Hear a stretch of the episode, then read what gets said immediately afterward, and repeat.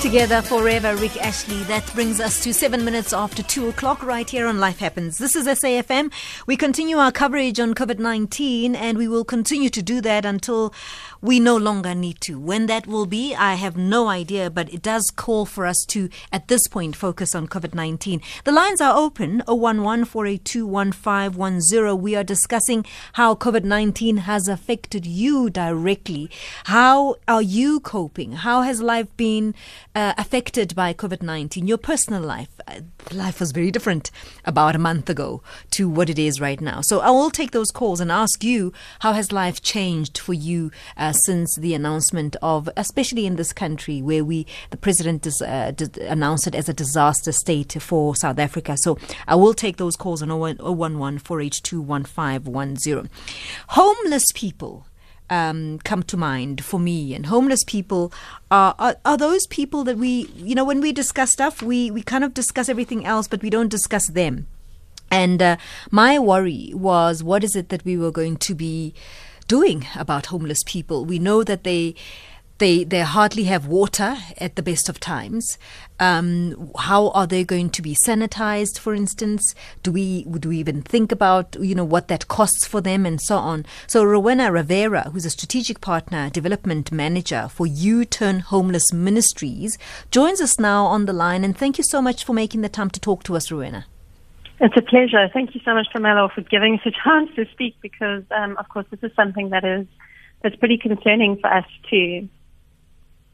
Rowena, it's it's difficult on many fronts. I think of how number one communication gets to them. I know that homeless people peek through people's windows or shop doors to get information. They don't mm. necessarily have direct access to information. We are not doing very well on the ground by communicating to them. So we've got press yeah. conferences that come on television. We've got all these very sophisticated ways of communicating, social media and so on. But that's not filtering down. That's the one mm. problem I want to ask you about. How are they getting informed? Yeah. So, so yeah, um, certainly, um, I, I was actually just speaking with a colleague about this this morning. There does seem to be a lack of um, real understanding about what's happening on the ground with people who are currently homeless. They, they don't have access to radios and mm-hmm. televisions and internet the same way that we do. Um, they, I mean, they very are very frequently are reading newspapers and, and hearing by the by, but it's it's filtering down. And so um, it's really the NGOs on the ground who are working with people who are homeless that is the first point of call to share that information out. And we we are all very concerned. So U-Turn is part of what's called the Street People's uh, NGO Forum here in Cape Town. And we also the Western Cape representative for what's called the um, National Homeless Network, which actually is officially launching today um, through our website. But it's it's a collective of um, NGOs across the, the the country who work with people who are um, who are currently homeless assisting them. And so um, it is a very frustrating um, state. We, we put out an appeal at about 9.30 last night to ask for three main things. Um, because um, the homeless population, people who, who are homeless, they they face possibly the greatest threat. Yeah. Um, they have compromised um, immune systems. Yeah. And they also have a very dramatic shortage of um, access to facilities to wash their hands. So I'm not sure how how how how how it is in other cities. Here in Cape Town during the water crisis of 2018, the city officials took a you know a meaningful and meaningful step. It was a measure at that time that was suitable for the time to switch off public taps to prevent leaks and, and wastage of water. But the, the, the, the outcome of that is that those taps have never been reinstated. Oh. And so individuals in Cape Town who are without a home and without access to a bathroom and, and, and, and public public ablutions, they don't really have a space to wash their hands. And so the most basic direct, directive that we're being asked to do is is really quite difficult for them to do. Sure, I remember that, Rowena. In fact, I was in Cape Town, and I remember the beach um, toilet facilities the, mm. the, the, taps were completely switched off. So not because there was no water, but it was just a measure, as you the, said. The tap has actually been removed. Correct. You, you can't actually turn Correct. it on. Yeah. Um, so, there are other things as well. I mean, you've just mentioned the fact that their immune systems are also quite compromised. But I also yeah. know that, and, and I'm worried because winter's coming. I also know that body yeah. heat is so important for people who are homeless, who yeah, who, who, exactly. who cuddle together at a time when it's cold and so on to get some sort of warmth um, to survive the winter. That worries me. Yeah, it, it is a deep concern for, for U-Turn and a deep concern for all our partners in, in this NGO sector. And I mean, we've been impressed by the actions of the government. We've been really impressed by the responsiveness and the quick reaction um, to, to, to really announce a national emergency. And so that, that's been, that's been promising. Um, but there certainly does need to be a lot more that is done on the ground. And so this is why we've launched this appeal, um, because exactly as you say, we are coming up to the winter months. I'm hoping greatly that the numbers peak around April 4th and that we somehow avert disaster, that the numbers start to decline before, you know, real winter months come in May. Um, but the, you know that's that's that's that's wishful thinking. We simply need to prepare for the eventuality that that might not happen.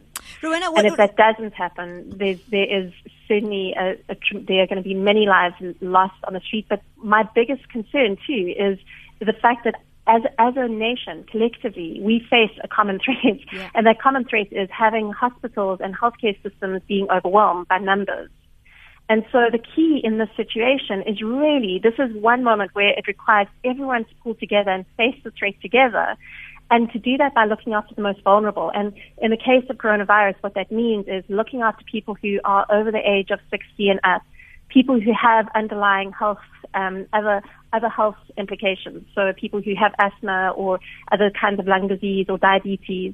Um, people who have TB, we have a country that has a lot of TB, and unfortunately, a lot of the people on the streets are, are suffering from TB as well as HIV. So um, the case is, is that we need to start thinking about the most vulnerable in our nation and pull together so that we can have a stronger, more caring nation during the national emergency, but also afterwards. You, and so mm. you, are on the ground, Rowena, and I, I just want to ask you what we already know, but I'm wondering if things have changed. People who are generally people on the streets are not even encouraged to go to the hospital because they are going to be asked for an address. They just don't do it because they just find it so difficult to, to go through that process. Have do you find that right now people have been turned away? Those who are perhaps checking if maybe they've got the virus? Have you got any reports at all? So I think at this point it's still early days, um, and there haven't been any reports yet. But um, what's concerning us, of course, is the amount of incubation time. So you have people on the streets who are probably most exposed to all sorts of people, money, materials, um, uh, refuse that would potentially expose them to the virus. And so it really is just a matter of time before that becomes an issue. And so we are starting to think through ways that we can address that. You know, uh, people who are on the street, they certainly do access um, public health services. It is more difficult for them and they do occasionally get turned away from clinics. That's something that certainly from U-turn standpoint, we have had clients of ours who've explained frustration in not being able to access clinics. When we mention it to the ward councillors, they take it very ser- seriously. That is certainly not something that is allowed or acceptable. And, um, and so they take it quite seriously. I imagine during this time, people are going to be on high alert, and so they certainly should be able to access um, services. But what what would be a good idea is that if you are walking down the street and you see someone who is um, currently on the street and without a home, and they appear distressed and they seem to be coughing with a dry cough and they are clearly not well, you might want to, you know, pull out your cell phone and phone the um, emergency line for coronavirus and just alert people that there is someone who's needing help. You can also possibly tell them about the free testing sites. I don't know um, what's happening in other cities, but certainly the city of Cape Town has just release a list of free testing sites. And so you could let the person know that there is free testing available and let them know where those places are. Um, and we can put that, that list of free testing sites up on the um, on our our appeal that's, web web page. That's excellent news. Okay, so we've got the free testing site thing going. What other appeals do you have, Rowena, for, for your members? So what we what we put out to our members um, last night was that they please consider three points of action. Um, and those three points are very, very clear. Um, the very first one is such a simple thing, but it's simply this, please donate soap. So donate soap to your local um, NGO partner who's working with the ho- people who are homeless in your area. Um, soap is a really scarce commodity for those living on the streets and it can save lives.